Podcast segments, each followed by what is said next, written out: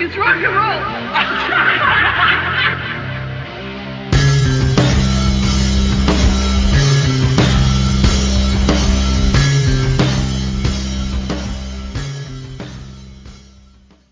Welcome to the Look It's Rock and Roll podcast. I'm your host Julian Gill. Today I'm joined by Ken, Hello. Lonnie, What's up? And Mark is on his phone due to technical difficulties. So we apologize in advance if his normal microphone is missing from this conversation. We're not missing Mark for this episode. Mark, good to see you. Good to see you guys. It's been a while, but uh, I'm glad to be back. Yeah. All right. So today we are going to be talking about Def Leppard, High and Dry, or High and Dry, uh, since they didn't spell it out completely. Their 1981 album, their first, recorded with producer Robert John Lange. Um, my personal favorite album out of the catalog. Now, our good friends over at the Ages of Rock podcast did an episode celebrating the 40th anniversary of On Through the Night um, a couple of weeks ago. So I guess we're happy, we're hopping on the Leppard bandwagon a, a little bit to talk about this one early because anniversaries don't mean squat to us on this show. We talk about the albums that we want to talk about when we want to talk about them. Uh, but one of the interesting things that they raised about On Through the Night, I just wanted to kind of expand on a little bit since I did write a book on the band. Um, was On Through the Night was recorded with producer Tom Allom, and as they came out of the studio completing that, Judas Priest went in and recorded British Steel with them. Two very fantastic albums. Now, they raised the question of why Def Leppard is lumped in as a new wave of British heavy metal band. Because On Through the Night was anything but uh, Iron Maiden or Witchfynde or Praying Mantis or any of the other bands that you would really think about when you're talking about the new wave of British heavy metal. But High and Dry certainly is the one album where Def Leppard is heavy metal, in my opinion. So let's jump straight into this topic. Um, the short and sweet general questions I'm going to throw to each one of you. Mark, let's start with you. Before you heard a, f- a note of Def Leppard, had you heard of them, and what had you heard about them as a band, and did it color your opinion? Um, I just heard mainly stuff from my sister, as usual, my older sister. Um, and at high at the high school uh, that she went to, it was very popular to have uh, Def Leppard uh, back patches on your jean jacket. A lot of her friends that hung around with her at that time uh, had a lot of uh, Pyromania back patches. That was a big album in our apartment building back in the mid 80s. Uh, so I had learned about them through her, and uh, from what I had heard, that they were this really cool band that had an extremely young drummer in it. That you know, it might be something I might like. And uh, I oops, I remember the first thing that I actually saw was uh, the video for Rock of Ages. That was my first actual introduction to the band. Nice. Lonnie, what about you? Um, I'm a little later to to Def Leppard than than you guys, I'm sure. Um, my introduction to him was my brother um, bought Hysteria, you know, which was you know commercial success, and he you know seeing them on MTV and you know obviously pour some sugar on me and all the all the commercial success that they experienced with with Hysteria. Um, he has Hysteria on CD, and naturally, like what him and I this is this is what him and I did is that well, you know, you find a band you like, well, you know, then when you go back and you you get the back catalog. So my so then the first CD I owned, um, my parents got me Pyromania for Christmas, and I was like, I don't know, 10, 11, something like that, like fifth grade, maybe something around in there. Um, so, you know, both, you know, two very commercially successful albums, albums for them. And it wasn't until, you know, a few years later, you know, that we, you know, completed our, our back catalog of Def Leppard. So, um, you know, and, and I bought Adrenalize, you know, I think I bought Adrenalize like the day it came out. And I was, you know, by that point I was, by that, by the time Adrenalize came out, I was, you know, pretty into them and, you know, and, and knew their back catalog pretty good and was excited for Adrenalize the day it came out. Like I remember going to Best Buy, um, you know, and, and buying it the day it came out. So, um, so my entry point's a little later than you guys, you know, kind of like backtracking after my brother got got Hysteria on, on CD when we were kids. Very cool. I think we'll have to do an episode on Adrenalize down the road. Oh, I agree. It's yeah. fun. So my introduction was I had a good friend Michael growing up who you know was way into the Beatles. We'd go to flea markets and stuff like that. But he got into Pyromania and introduced me to them. Um, so it, it wasn't any unique discovery. And then I bought High and Dry when it was reissued in '84, and immediately said this is more like it because the sonic difference between the two is uh, is substantial. So you know MTV back in that era, you were still seeing you know the videos on uh, on TV for the songs. Pre- predominantly, I remember the ones the remix. So um, you know that that was what it was. So from that day, you know, thank you, Michael. All these years later, we shared the Beatles back then, and uh, Def Leppard too. Ken, this was your pick, so uh, why don't you tell us why it was your pick, and also, you know, answer those questions. Well, it's my pick because I think everyone should have this album. uh, first of all, it's a great album. Um, but how I got into them, or how I first heard of Def Leppard, was hearing this album. Um, there used to be a radio station in the Bay Area um, that had it was like a it could have been a Friday night, Saturday night, I don't know, kind of show, but um, they would play full albums of a new you know an artist. Um, and for instance, I, I remember I think uh, taping taping Foreigner Four, for instance, off of off of this because they played the full thing through before it was even out. It was like just before they would release it. Uh, so they, you know, it was a new band. It was a new band, Def Leppard, and I was like, okay, I'll listen to this, you know. And then uh, I heard the first song, it was like, bam, this is good, you know, this is really good. I thought, so hey, this is this band sounds pretty darn good. And then the next song, so they play a side at a time, they keep going, and it was just like one after another. I was like, wow, another great one. And then the next song, another great one. It's like I, I couldn't believe what I was hearing. I was like, oh God, you know, this is going to keep going on. And, and then to go to the second side, the break, second side. Um, I didn't even record it, you know, at the time because I wasn't didn't record everything because I didn't even know this band. Um, but yeah, after hearing that full album, I immediately went out the following. I think it was release day or it was like a Tuesday or something, and I bought bought it. And I I know I told my friend I'm like, you gotta have to listen to this one. This is a good one. so uh, he ended up getting it too, I believe. But yeah, that's how I got into them. I hadn't heard them on the radio. Other than that, that was brand new. They were brand new, just releasing it. So is that answer to the question why you picked it? Because you think it's an album everyone ought to listen to?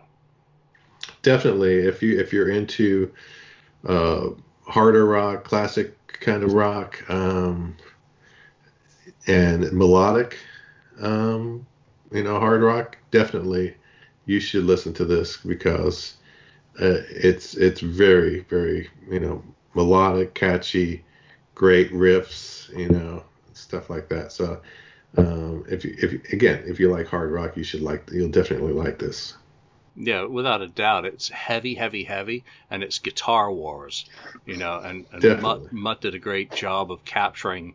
It's the best sounding drums on a Leppard album. It's a Uh, great yeah yeah because there's only two albums that featured real drums, and that was the first True. two albums because Pyromania did not have, you know, Same, legit, right. you know, Rick Allen, and Yeah. after that, of course, it wasn't quite the same. Even though he did go back to a natural kit for slang, um, it was still enhanced to a certain degree. But the material is heavier pretty much in anything they've had throughout their career, at least consistently on an album. You have had heavy tracks on Euphoria. Mhm. You have had heavy tracks on even Slang uh, for all the heat that it takes. Um, but where does High and Dry fit into your personal Leppard tracks? Where do you rank it amongst the you know the catalog of Leppard albums that you've purchased. I'm still buying Leppard albums when they come out. So Ken, let's go back to you on that. Yeah, well, this this ranks number one for me. Uh, I know I had bought, uh, for instance, Pyromania after, definitely after uh, this album was out, and and then they came out with Pyromania, and the, uh, but the, the albums that follow, they kind of got more, not as raw, I guess, and not as heavy, a little bit more, you know, slicker uh, sound that they went for, um, and I preferred the more grittier crunch of guitars and, and, and riffs. Um, though it's not too far off from what they did afterwards, but it's just a heavier album, and it's it's the go-to for me. Nice. Just uh, just out of curiosity, what would be your number two album to contrast? Pyromania Okay. could be the my number two. Yeah. After that, it's all downhill. Oh, oh, Mark. I mean, yeah, you know that's another story, but yeah. Uh, well, for me, um, this album ranks uh, number two for me. Uh, it's very, very good. The guitar playing on it is excellent. As a guitar player, instantly connected to it. Uh, my number one record, as I know you're going to ask it, is Hysteria. Mm. Um, Hysteria was always a record that connected with me from the onset. It, it is a record I think that was produced really well. If you like that kind of production work, uh, every song on that album is is a is a bona fide hit. I mean, side A, I think every song was released as a single. So um, it's a it's a great record. Uh, the thing that I didn't like as much about High and Dry compared to Hysteria was that it to me it reminded me a lot of ACDC. It sounded really ACDC-ish in how they played, even the songwriting scene, very you know down that alley. And there's nothing wrong with ACDC. I love ACDC too, but I thought that Hysteria sounded like a bona fide Def Leppard record. Like they they came into their sound, I think, at that record. Whereas I think they were still searching for it in High and Dry. But High and Dry uh, does have some killer killer songs. I mean, the first three songs on this record are like some of the best material that they've put on record for sure. I mean, I saw a fantastic video. I'm sure you guys must have seen it a thousand times on YouTube when they played in Sheffield for the Adrenalize tour, and they played another hit and run on that in that show. And I thought that wow, that you know, even with the more modernized equipment and sound that they had, another hit and run came across as a, a really awesome live song. And I think that's one of the advantages this album has maybe over Hysteria is that it's easier to replicate these songs and make them sound good live as as opposed to Hysteria, which requires a lot of you know production work. You need a good sound man, a guy who knows how to recreate those sounds for them live. You know, it's it's a lot of work. Whereas this, they can just bring a bunch of Marshalls on stage and they'd be fine, right? So I I, I think that it's uh you know it's high on my chart. Obviously, uh, I still put it ahead of Pyromania, but you know it's still not it's not it's my number two. Yeah, it doesn't require sequencing, sampling, computers, and stuff to perform live, which is a key for it. Uh, it's my number one, always has been. It's one of those albums that I will put on my guitar, turn it up, and just play along to every single song other than Bringing on the Heartbreak, which I refuse to play. Um, just the the guitar is fun to play on this album. It, there's only two albums that I do this with, and it's this and British Steel. I will play Yeah. back to front on just playing along, you know, rhythm mostly. I can do some of the lead work off this album uh, on Switch uh, 65, and it is just my place of joy um, to be one with my guitar and an album, and one that I can actually do a half well, half-assed job on guitar-wise, not being uh, that adequate. So my number two is Hysteria because it's just special to me. It's the craft on it is just sublime. Uh, Pyromania is good, but Hysteria is just blows it out of the water in every every way. And I only try and play uh, what is it, Run Riot off that one. I did try Gods of War once and forget about it. I'm, I'm just not good enough. Uh, Lonnie, what about you? Um, it ranks number two for me as well. Um, I'm with Mark that it's behind Hysteria as my number one, just because, mainly because that was my entry point into the band. And for a lot of people, you know, your entry point into a certain band just sticks with you, and that and that is your favorite album. I mean, I mean, Ken, I mean, for Kiss, it's rock and roll over. I mean, it's your entry point into the band. It's still your favorite Kiss album to this day. So, I, I mean, I think that holds true with a lot of people and a lot of the bands. That, um, there, there may be better albums than your entry point into them, but it's that that timestamp of, of how you entered the band and, and why you got into the band is because of this album. Um, makes it your makes a lot of time, almost all the time, makes it your favorite. Um, but when I you know, going back and buying the back catalog and getting high and dry, I was really surprised by how much heavier it was, um, and how much heavier Def Leppard was before Pyromania and before Hysteria. Um, I was pleasantly surprised. You know, I was like, oh wow, I was, you know, really looking for something in in the vein of those two records. Um, and then when you put it on and you and you hear the guitars and you hear the drums, you're like, oh wow, this is you know, not this is really good. This is better than I expected it to be because you know I didn't I didn't know much about about this album and I didn't know about, much about On Through the Night, but getting this I was I was pleasantly you know really pleasantly surprised. So um, it's so it's number two for me just for those reasons. Yeah, a couple of the other questions that I was going to ask about your entry points into Def Leppard and your initial impressions of the album, I guess we've kind of answered already in talking about it. So let's jump straight into overall things that you like and or dislike about High and Dry. Mark, let's start with you on that one.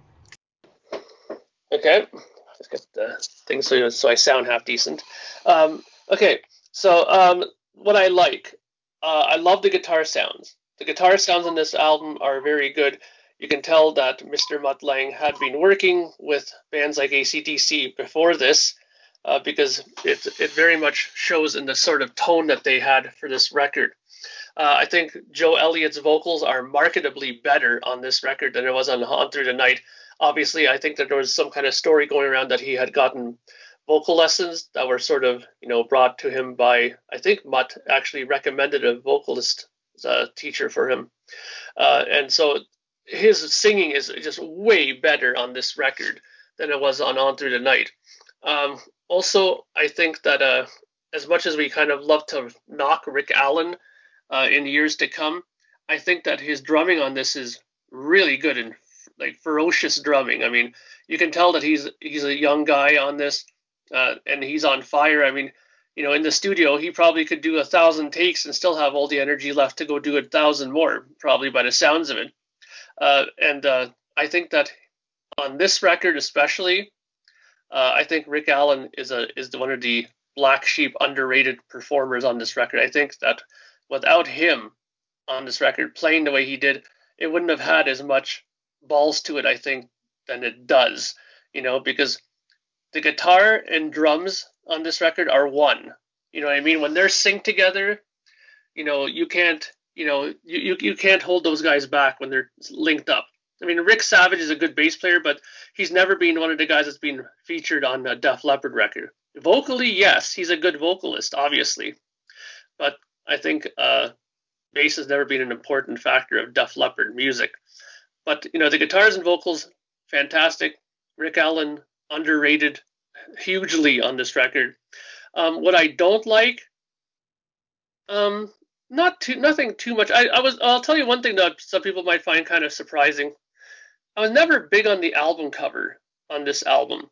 Um, I always thought that it was kind of a mild ripoff of uh, "Wish You Were Here" because if you look at it, you know the whole diving man thing was something that was done for "Wish You Were Here," and Hipgnosis are the same people who did that cover that did this one too.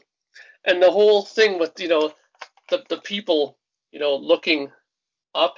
That's a very Pink Floyd image of those people looking up in the sky like that. Uh, so I can't help but think that there's a little bit of a either you know Hipgnosis were a little unsure what to do and decided to maybe just go into their vaults and say, ah, let's just use some of this imagery. They won't mind. Or maybe they wanted something to tribute Floyd or something. Who knows? But that's the only thing that I don't really like about this record. I, I think the album cover could have been a little bit better. I thought for this record. Okay, fair enough. Um, and, and yeah, looking at that cover, um, why is there a dude diving in? You, you would have thought it would be a girl in a red bikini. Yeah. Um, yeah. Okay. Get that get that movie out of your head. Ken, likes and dislikes of High and Dry. Yeah, well, I, I'll start off with uh, I do agree about the album cover. I did read that it was uh, Hipgnosis had used that or wanted to use that uh, imagery on for Pink Floyd, uh, and it was a reject basically, um, and and that they just they thought, oh, high and dry. Well, there's a guy up and you know whatever this guy is falling in the water, he's up above the water, whatever, and they decide, oh, it's closest to that, you know, that could maybe fit that, and they just used it. Um, but yeah, I, I, don't think it's a very good uh, album cover for sure. Um, though Hipgnosis had done a lot of good album covers, you know, uh, for other artists, you know, like Mark said, Pink Floyd, and uh, even the album we did earlier uh, for um, the Sweet Desolation Boulevard, they did that one. Um, so so they, they they've done a lot of good stuff, but this one was a reject that they just they just allowed them to use. I don't want to see a guy in a speedo you know, on my on the cover of the album. you, you spend hours staring at that album. Yeah, I don't want to. Yeah, usually you, you, like to stare at album covers, but in that case, you know, no, I, I wasn't staring at that. I was like, what the hell is, is this? But anyway, as far as the uh, music, um, I agree with Mark also about the the, the guitar sound. Uh, that the whole sound production is is great, um, and I think uh, the way the guitars work off of each other, you know. Um, is a, a big, big plus that you lose later on uh, down the road on, on future albums. Uh, they just had this chemistry, um, but, you know, back when they were doing these earlier albums. Um, the other thing is the yes, the drums. I think a good good thing. I noticed this when I was listening that I didn't pay much attention to the drums. It's like sometimes a good drummer is like you know you don't even know he's there he's doing a great job, but you don't know. It's nothing like standing out. He's not trying to overdo things in the music and, and so on. It's just it's just a great backbone uh, to to the you know the rhythm of everything. So um, yeah, th- those I I pretty much agree everything with with Mark on that. Um, otherwise, it's just the the good you know the the material, just the material uh, that they put on this record is all great. So the voice of reason has speaketh, spoken, spoken. Lonnie.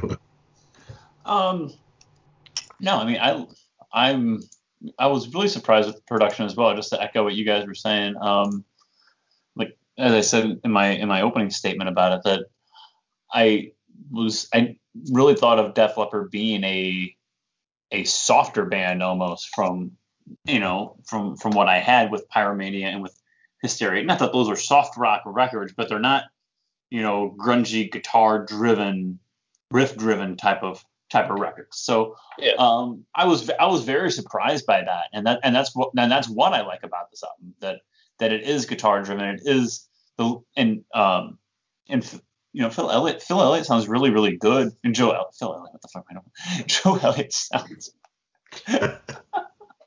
my my credibility's thrown out. Joe Elliott sounds really good on this this record. Um, his vocals are much different. I mean, he he just sounds almost like a different singer almost on this record than by the time you get the Hysteria. You know, you for, for a young kid, it almost made me have to to go and, and double check. Like, well, did, did they have a different you know vocalist early on because because he does sound very different by the time they get there, and and it's and it's not different in a bad way, just just different. But the guitars and the production on this album is what really struck me, and, and it would just it still strikes me to listen to because it, it, was not what I was as I said it was not what I was expecting when I put this album on for the first time, and you know and we'll, we'll get into the remixes later too, but I mean, but I, I, like it start I, I really like it start to finish. Um, and I like how I like how it still surprises me to this day when I put it on.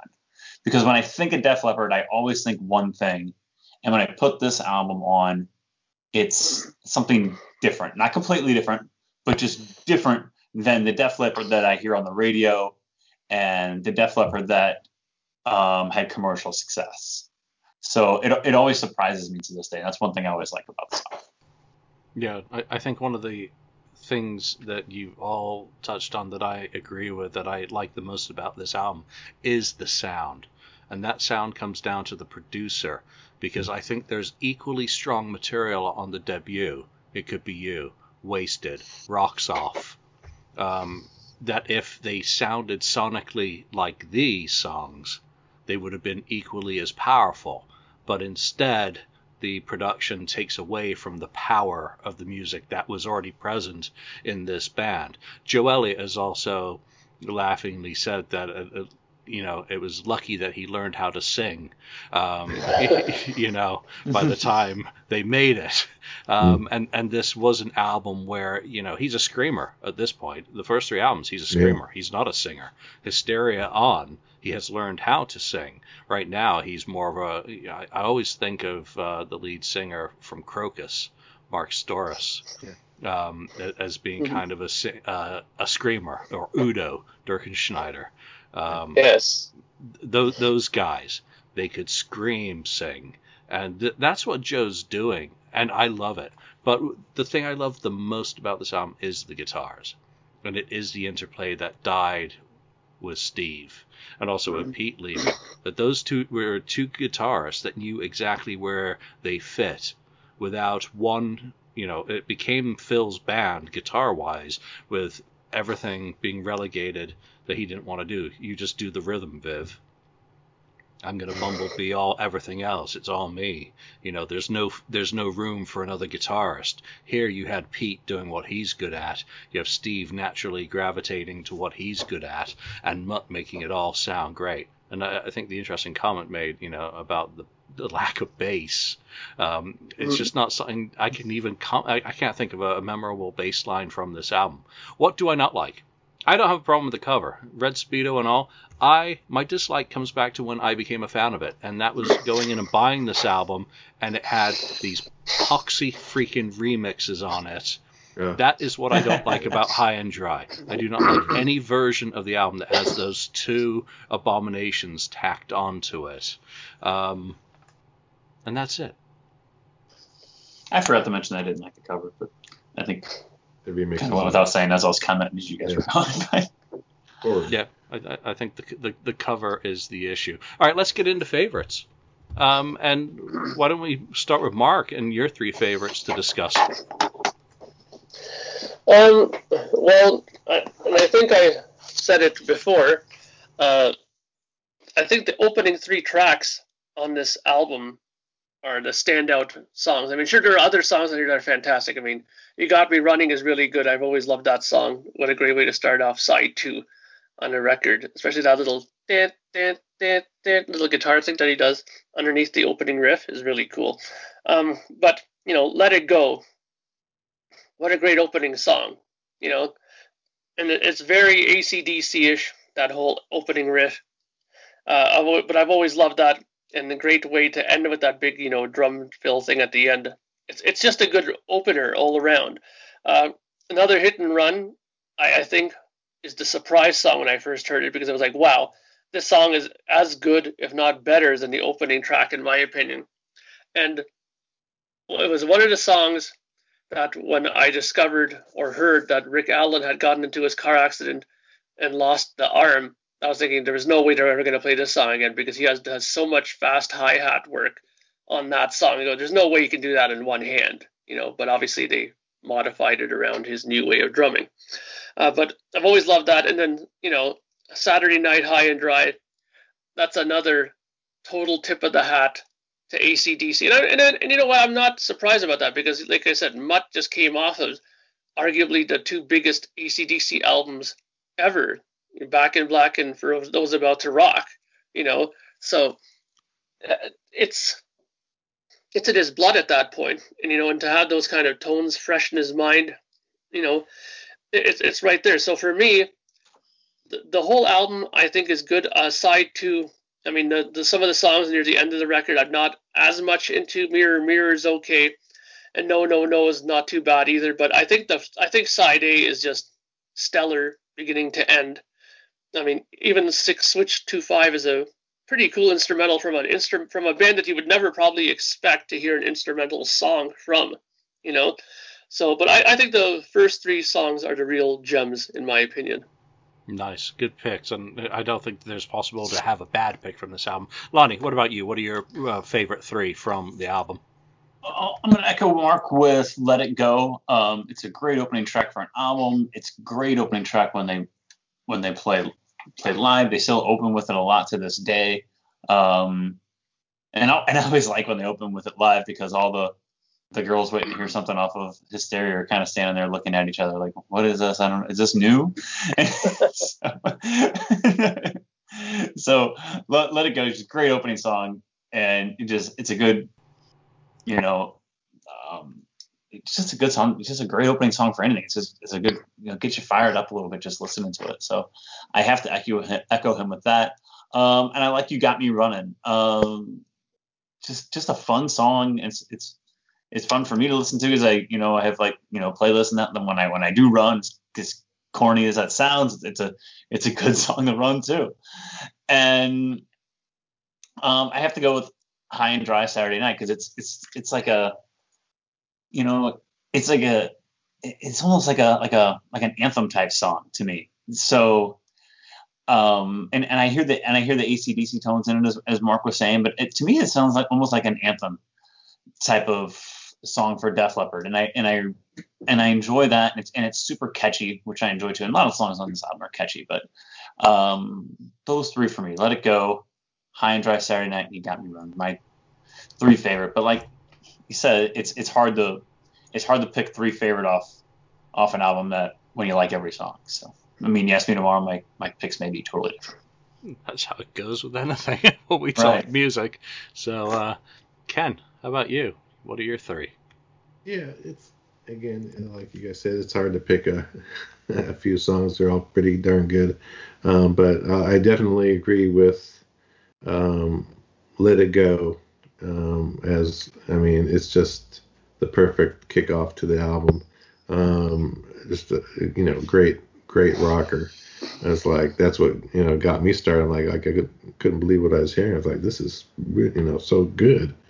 Um, I, I didn't think they were gonna you know be able to do it, follow it up with anything else, but then they they did. You know, you have another hit and run. It's like okay, you know. So that's a those two songs definitely are uh, two of the songs that are my favorite. The third one was hard. I almost picked "Bring On the Heartbreak," but I, you know I've heard it so many times. It's like one of those ones that ah, I can't really do that. But "Bring On the Heartbreak" to me always has to have the switch, you know, 625 with it mm-hmm. because that's why I heard it. I always thought it as uh, thought of it as one song because the, as it goes out, that bass. this is the only bass you really hear.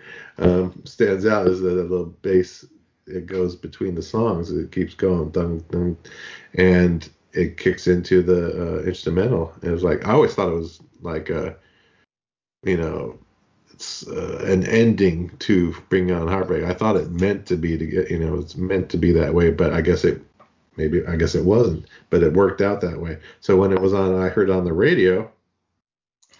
Sometimes they would play it with that right behind it, and sometimes they wouldn't. Um, yeah. I was like, oh, why did they drop that? It's like, why didn't they play that? 625. So I'd be, you know, oh well, you know. Um, but the third song really uh, is, uh, and it was it was a hard choice, but uh, Lady Strange. I thought it was a great little different song, great riff that runs throughout the song. You know that dun dun dun dun dun dun dun dun dun dun dun. You know, and it's just a cool cool song. Um, so for now, those are the three songs that uh, are my favorites. Yeah, the first it's easy to pick too. The third one's the tough one to pick. Let it go. Obviously, lead off mm-hmm. track, it'll be up there. If we ever do a ranking of lead off tracks off albums, it'll be on my list without a doubt. And again, because I love playing it, um, you know, it was a single uh, and and all that. So it, it's really like a guitar explosion of intent and the perfect way to open an album. Um, second up is Switch 625 again hmm. because of my, just my personal pleasure playing it and playing along to it and learning you know some of those lead parts. Um, it, it just is exquisite. But I totally agree with you, Ken. It's got to go with, it, with bringing on the heartbreak. They're symbiotic. I get Absolutely. really, really mad and shake my fist at the radio if they That's play right. "Bring On the Heartbreak" and don't play. They, I feel, you know, it's not a happy ending. It's like they go on to something else. You know, it's like, Yeah, come yeah. on, come, you can't leave me hanging like that. You know. Yeah, yeah. Um, so so that one definitely. I think for the my third pick, I could go with High and Dry, but I'm gonna go with On Through the Night. I think it, it it's just a it's a little bit of a change of pace on this album. That song, Mhm. and I always loved how quirky it was to call a song on your album the title track to the previous album, which didn't have a title track. I just I, I like that sort of Right. you know Yeah. weirdness but I, overall it's just a change in pace and a different vibe and it's you know quite mature for them a lot of these songs you know dated from early 1980 before they'd even gone on tour to the states for on through the night they'd already debuted let it go in its original form uh, when the rain falls i think it's on that box that came out uh, you know a, a year ago or so Mm. you know lady strange was played all through that U.S. tour um, in 1980, and uh, what was the third one? Oh, Medicine Man, which didn't go anywhere. Well, really. So th- those are my three picks. Now let's see. Can you do your three least favorite tracks off Hmm. the album, Mark? Yeah. Um, and again, they're they're not really my least favorite because they're bad songs. It's just you know, in a record full of great stuff, you have to pick something that's your least favorite. Um, number one for me, uh, "Bringing On the Heartbreak." I mean, it's a great song as far as, as being a ballad, but really, when I was excuse me, when I was listening to this record when I was younger, it was always a song that I kind of kind of fast forwarded past because I wasn't, you know, I wasn't really into it as much as the other songs. And uh, really, it was just the last, the last two, "Mirror, Mirror" and "No, No, No," are the ones that Hmm. I, I just didn't really have as much of a connection to. I mean, I would never skip those songs. Like I'd always listen to side B all the way through. And if I ever like fast forwarded anything, and always just be bringing on the heartbreak because they played that a lot here. I don't know how it was over there for you guys, but over here in Canada, they played that a lot, and and, and they'd especially play the uh, the remix version that had more of the synths with it and the Mhm. more smoothened out lead sounds, you know, which I'm sure we'll get to in a bit. But they always play, seem to play that one, and that kind of, you know, I guess tainted my like of that song. So I'd say Bring It On the Heartbreak, uh, Mirror Mirror, and No No No are my ones I don't like from the record. Okay, Ken. Yeah, yeah. I, as you know, you can't really pick one, pick one. So I'm just gonna say, I'm just gonna say the last three songs. I mean, eh, no, they're all good. Still, they're still good. I mean, on through the night, like you said, Julian, it's it's a it's a change. It's a good, great song, but it's it's probably the only song that doesn't maybe really fit with a lot of the other songs on there. It's the only one, but it's still it's still a great song. Um, and uh, what is it? Uh, Mirror Mirror, which is good. I you know, it, it's a good song. So I'm picking three that it doesn't mean they're no good. It means they're good. Um, no, no, no. Um, the thing about no, no, no, and you probably know this, Julian, that at the end of the vinyl version of the early vinyl pressings, the no, no, no just kept going. Well, on mine, and I was playing mine, it it goes no, no, no for 48 times. 48 times he says no, no, no. It just it's like a run out. It just keeps going. No, no, no. It 48 times. Um, where on the remaster version I have, it's like uh, I think 16. but uh, yeah, I, they, it was intentional back then. But uh, and then it's one with 16 it just fades out.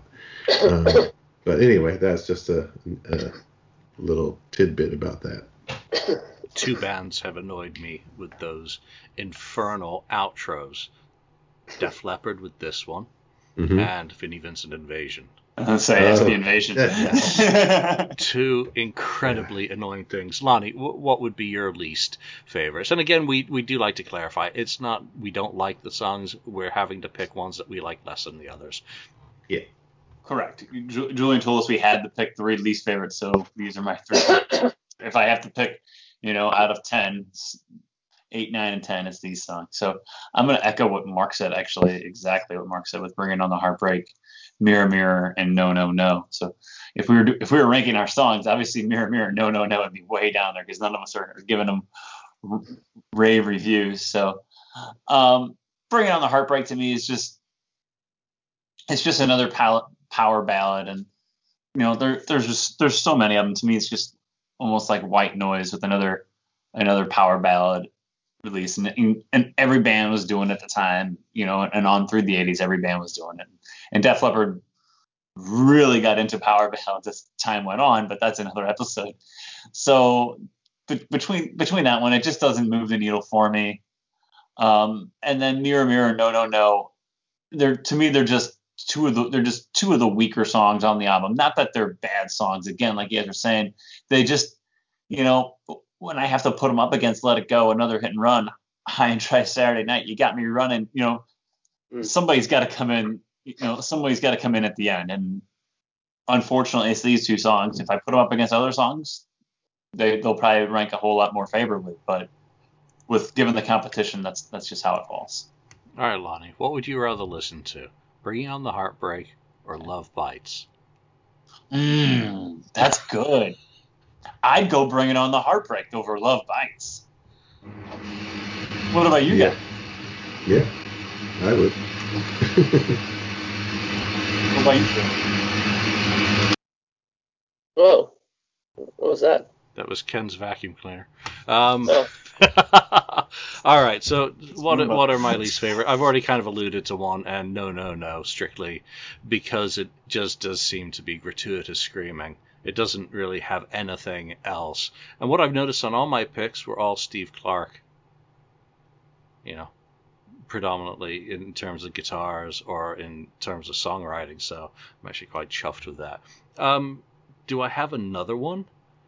I'm gonna say bringing on the heartbreak, but I'm gonna clarify that by saying it's the remix uh, version. That's it's cheap. The, it's the abomination, uh, because that was the one I predominantly heard. You didn't hear the remix, mm-hmm. uh, the original version so much, or the original uh, B side, which was "Me and My Wine," which they then came out with an extra video for just because they could, um, you know, after Pyromania hit. So it, it does. When I became a fan, very much colors my opinion. Like I bought the cassette and it had the 12 songs. So to me, High and Dry has always been the version that had Me and My Wine and the remix of Bringing on the Heartbreak. And it's just impossible to separate it with the album that had been available for a couple of years prior to that because I wasn't a fan at that point.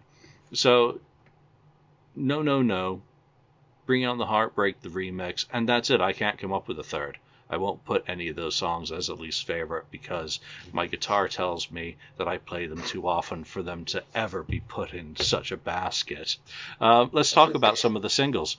You know, first single released off the album was "Let It Go." I don't have the British ones anymore. They're they're in an attic in Scotland, unfortunately, and it was uh, backed with Switch 625. The promo version came as a long and a short version of Let It Go. Just boggles the mind how much they'll chop out to make it three minutes friendly. Mm-hmm.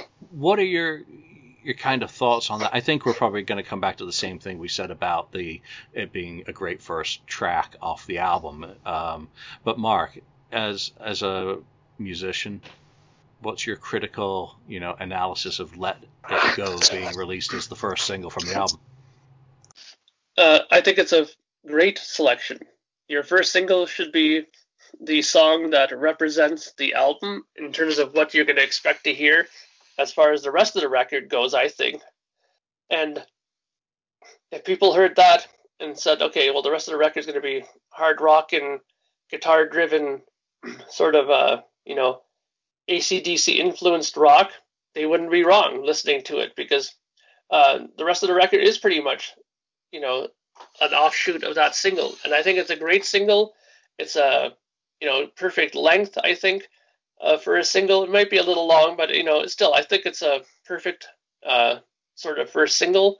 Uh, and I and I think that it represented the album well. You know, that, that's that's one of the things I think people sometimes make the mistake of because sometimes they take a song that's really different and you know and and if it does well for them then the rest of the album is kind of shot because now everyone is expecting the rest of the record to be kind of similar in sound to that. And then if it's not then you're really buying an album for one song. This way when you have an album like uh, a single like this you buy the whole record and you're not disappointed because the whole record is just just as good as that first single you know?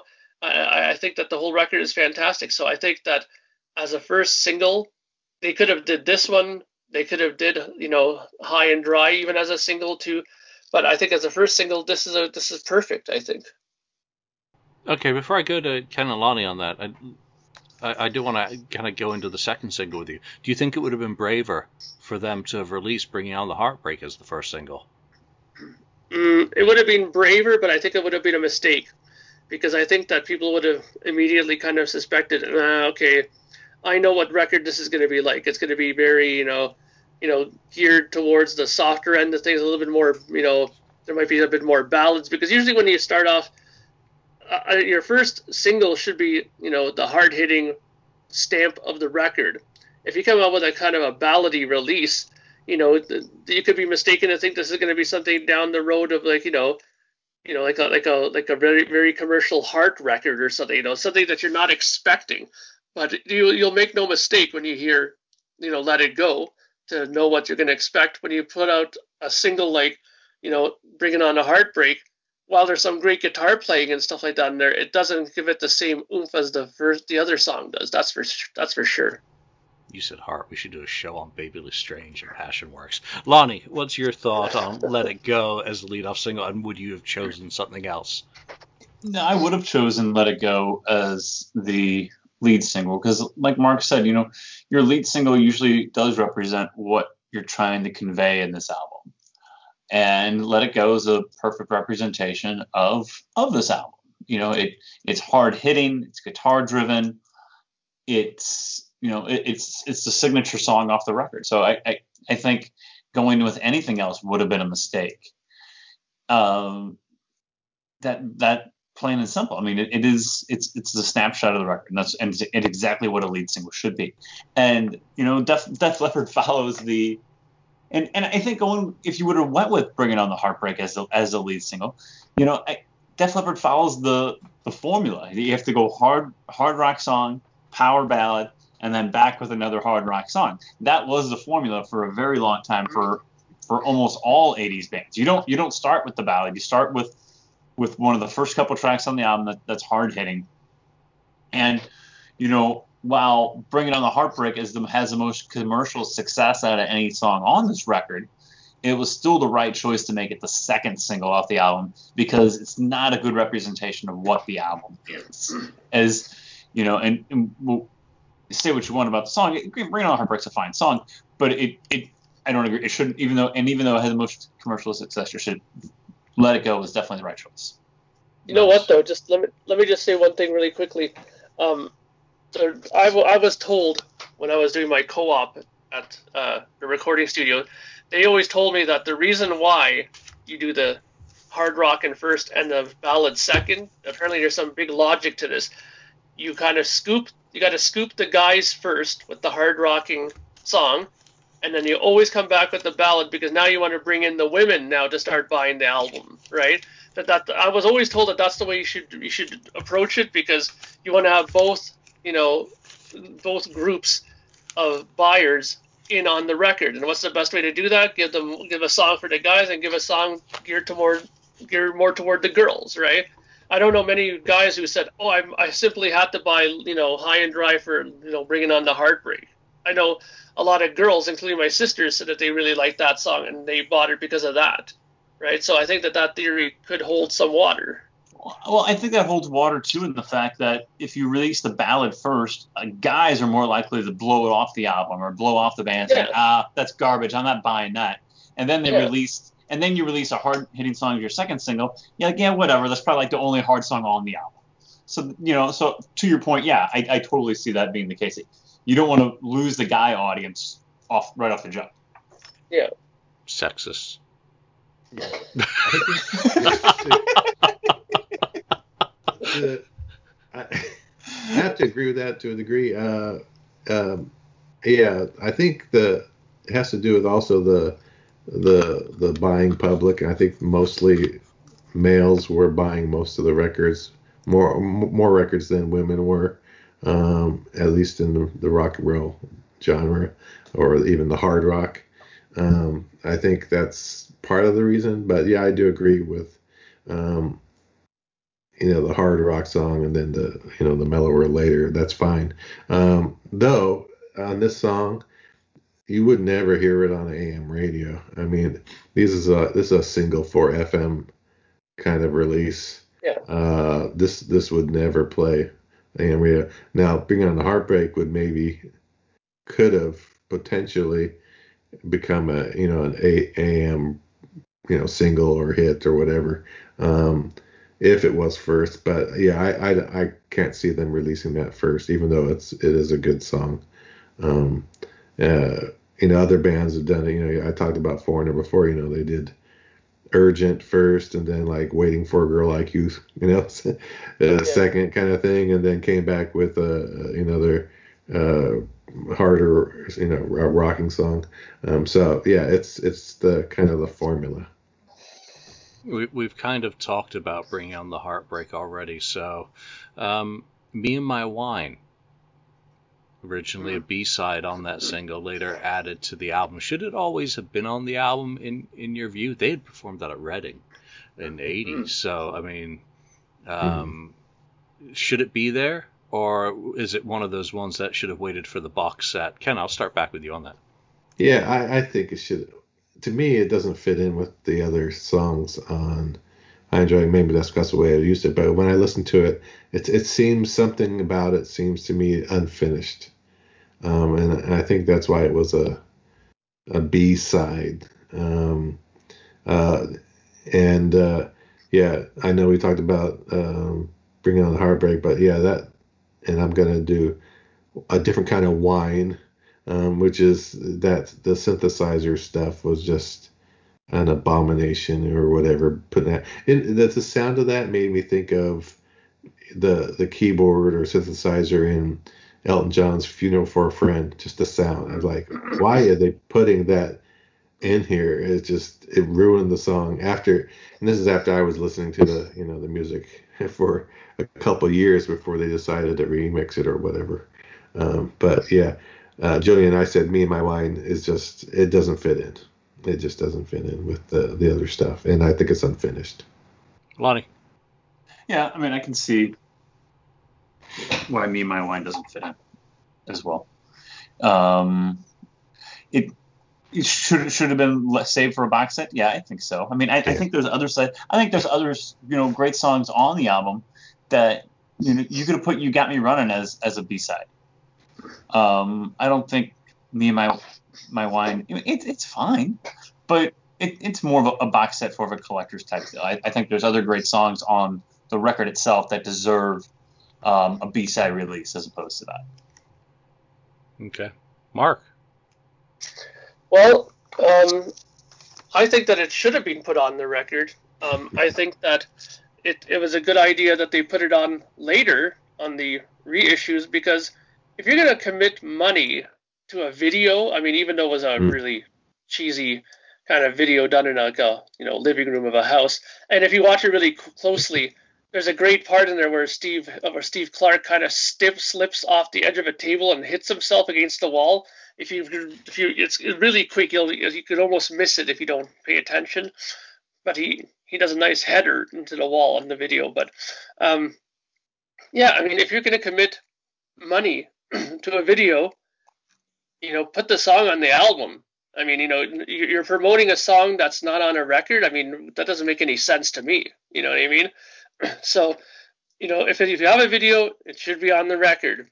You know, that doesn't make any sense to me for it not to be on the album. But you know, this was the point where Mutt had started discovering, you know, the Fairlight and all these kind of sampling equipment. You know, and while he established a pretty cool sounding kick drum and snares sound, those toms that he came up with were just atrocious. on those remixes, and even on Pyromania, that those tom sounds are just. Oof. I don't know what he was thinking, but the kick drum was pretty hefty, and the snare drum was okay. But you know, I, I know what he was trying to do. He was trying to make you know stuff that would just come through the stereo speakers when it's played on the radio, and people going, "Wow, what the hell is that?" You know, and I think the problem was people were saying, "Wow, what the hell is that?" but not in the right way.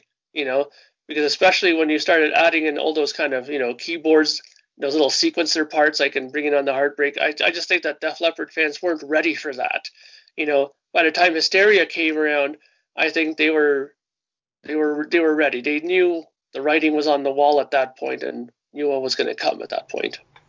Yeah, so I totally get it in the way that Bringing on the Heartbreak had set up the band for the success that was realized with uh, Pyromania because it, the album was on the charts and it had primed them.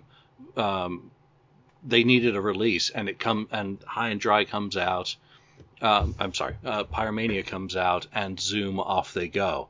Then they realize, well, we've had all these, you know, sales, but we've never really had a massive single. Let's do do the Pyromania treatment to bring on the Heartbreak and you know and, and, release that so Oh, and let's throw you know me and my wine on there again because that that was on there in the first place, you know, uh, and a lot of people didn't buy it. So I, I kind of get it from that perspective. I understand why they would you know want to fill the gap in '84 as well you know, by giving it that treatment and trying to give it a second chance, a second life after the booster it had provided for the fame. And yet the album, you know, never really went to the similar level that Pyromania did. I mean, it, it'll always be left down, you know, at the beginning of their, their catalog. And I think it's a double platinum or, or something, you know, so mm-hmm. uh, certainly nowhere near. So I, I, I don't know how much I want to bash on this stuff because it does make sense. I do want to ask you before we wrap up, you know, about a third single. A third single from this album was only released in Australia, and that was High and Dry Saturday Night Backed with On Through the Night. Uh, and it is actually one of the most expensive singles to actually find a copy of, uh, other than the EP what do you think about that as a third single? And do you think there should have been a third single? And if you don't think that was a good one, what would have been your picks for the third one?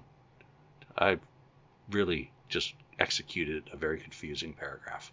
Lonnie. Um, I'm gonna have a boring answer. I think it's the absolute right pick for a third single because um, you go back to a harder track with that album um, with with the third single. Um, it's one of my favorite songs off the record and it's it's definitely what I would have picked for the for the third single, and, and I think it should have been released in the U.S. and or, or, the UK for that matter, and and possibly brought the band some more early success. So I and I, I think it you know it has potential that it could have done well on radio. So I think I think it's the absolute right pick, and I I wish it would have had um, more of an international release. Australians are pretty smart, aren't they? Good picks, Aussies. Mark, your thoughts on that? Okay, well, I think that it's uh, not a bad selection. Um, I personally would have probably put "You Got Me Running" as the third single. I think it has a good combination of hard rockiness, but it has a bit more melodic sense to it, almost like if you're trying to uh, corral both sides of the buying market, something that the guys will like and a little bit more something with a little bit more melody that the girls might think is kind of cool as well. I mean, I'm kind of approaching it from the from the viewpoint of like you know an A and R A and R kind of guy. That's according to ESPN's it said sources. Sorry. Meanwhile, the news.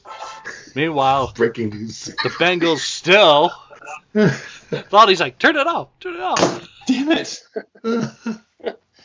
yeah. So yeah, I I, I think that uh, it was it was a good single, but you know I I would have wondered what you got me running. And the thing that's funny though is I don't think at this point it would have mattered what the hell they released as a single because an interesting point that I remember reading about Def Leppard history, and correct me if I'm wrong, Julian, is that even when they released Pyromania, you know they had released Pyromania and sold six million copies, and from what I remember reading, is that six million copies, pretty much all in the United States. They were playing huge arenas in America, And when they went back to England, they were playing still small halls. They couldn't sell out anything in England because they were they were nobody was buying it from them. So I don't know if it's because the British public kind of looked at Def Leppard and were hoping that they would be the next Queen and ended up being more ACDC-ish, and they were like, no, I'm not liking this, and they didn't click until like Hysteria with them. But I mean, I was always being kind of curious about that. Why do you think they didn't click in with the British audience, you know, their hometown people,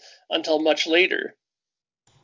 I don't know. You have to remember it's a very British thing to um, love people to be successful and then to knock them down a level because they rise above their station too fast and too quickly. So these were very young lads who, you know, came from the industrial north. You know, they've still got the accents from up north. Um, and I don't know. I don't know why. Because, again, they were playing the same sort of gritty rock that Iron Maiden was doing in the era, that Judas Priest was doing in the era, that a plethora of bands were doing. So I, I just don't understand why Britain never got on the bandwagon. And even early on during the Hysteria era, it wasn't a sure thing for Britain either. You know, the, the first singles came out there and it, they weren't touring massive places again. So, yeah, uh, I, I, I really don't know. Let's wrap up with just you know final thoughts on. We've covered you know the first album that they worked with Mutt. Hey, I didn't get in on that. Did I ignore you, Ken? I'm. You Ken, ignored me. Please, for, please forgive me, Ken. Would you please grace us with your thoughts on the third? Will, well, real quickly. um, the uh, the the third single, yeah, I, I would have agreed with uh, High and Dry. Uh, it's a you know it was a great kind of party song, and you know back the, back in the day, there's a lot of parties and stuff going on more so with with booze and whatnot at that time period. Uh, so it, it, I think it could have done well had it been um, uh, released. And now, quickly on the other thing about why they didn't, you know, they weren't so popular in the beginning uh, in England versus um, here. They it happens kind of reverse sometimes where England, like for instance, they they like Tom Petty and the Heartbreakers. Their first album was you know did really well there in England, where and it, it did not here in the United States. So it picked up kind of like an opposite thing. It happens sometimes. I don't know why, but like Julian said, I'm not sure, um, but it, it, seems to happen. So, okay, now continue. Our, okay, now our, to, to wrap up and to bring to conclusion our investigation to High and Dry. If an enhanced edition solely focused on this album was done, what format and bits and pieces would you like to be included in it? And Ken, I'll start with you because I was so rude to you a moment ago.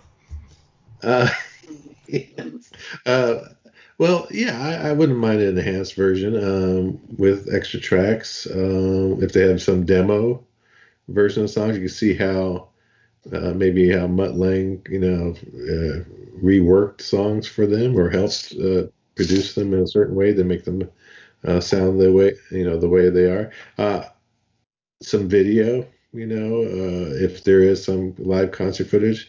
Uh, I, I, don't think they have the live con- concert footage. I saw them on that tour. I mean, they opened for Blackfoot on mm-hmm. that tour, and I saw them. That, and that was such a great, a great show. I could, you know, I was like, wow, this, uh, this, you know, great.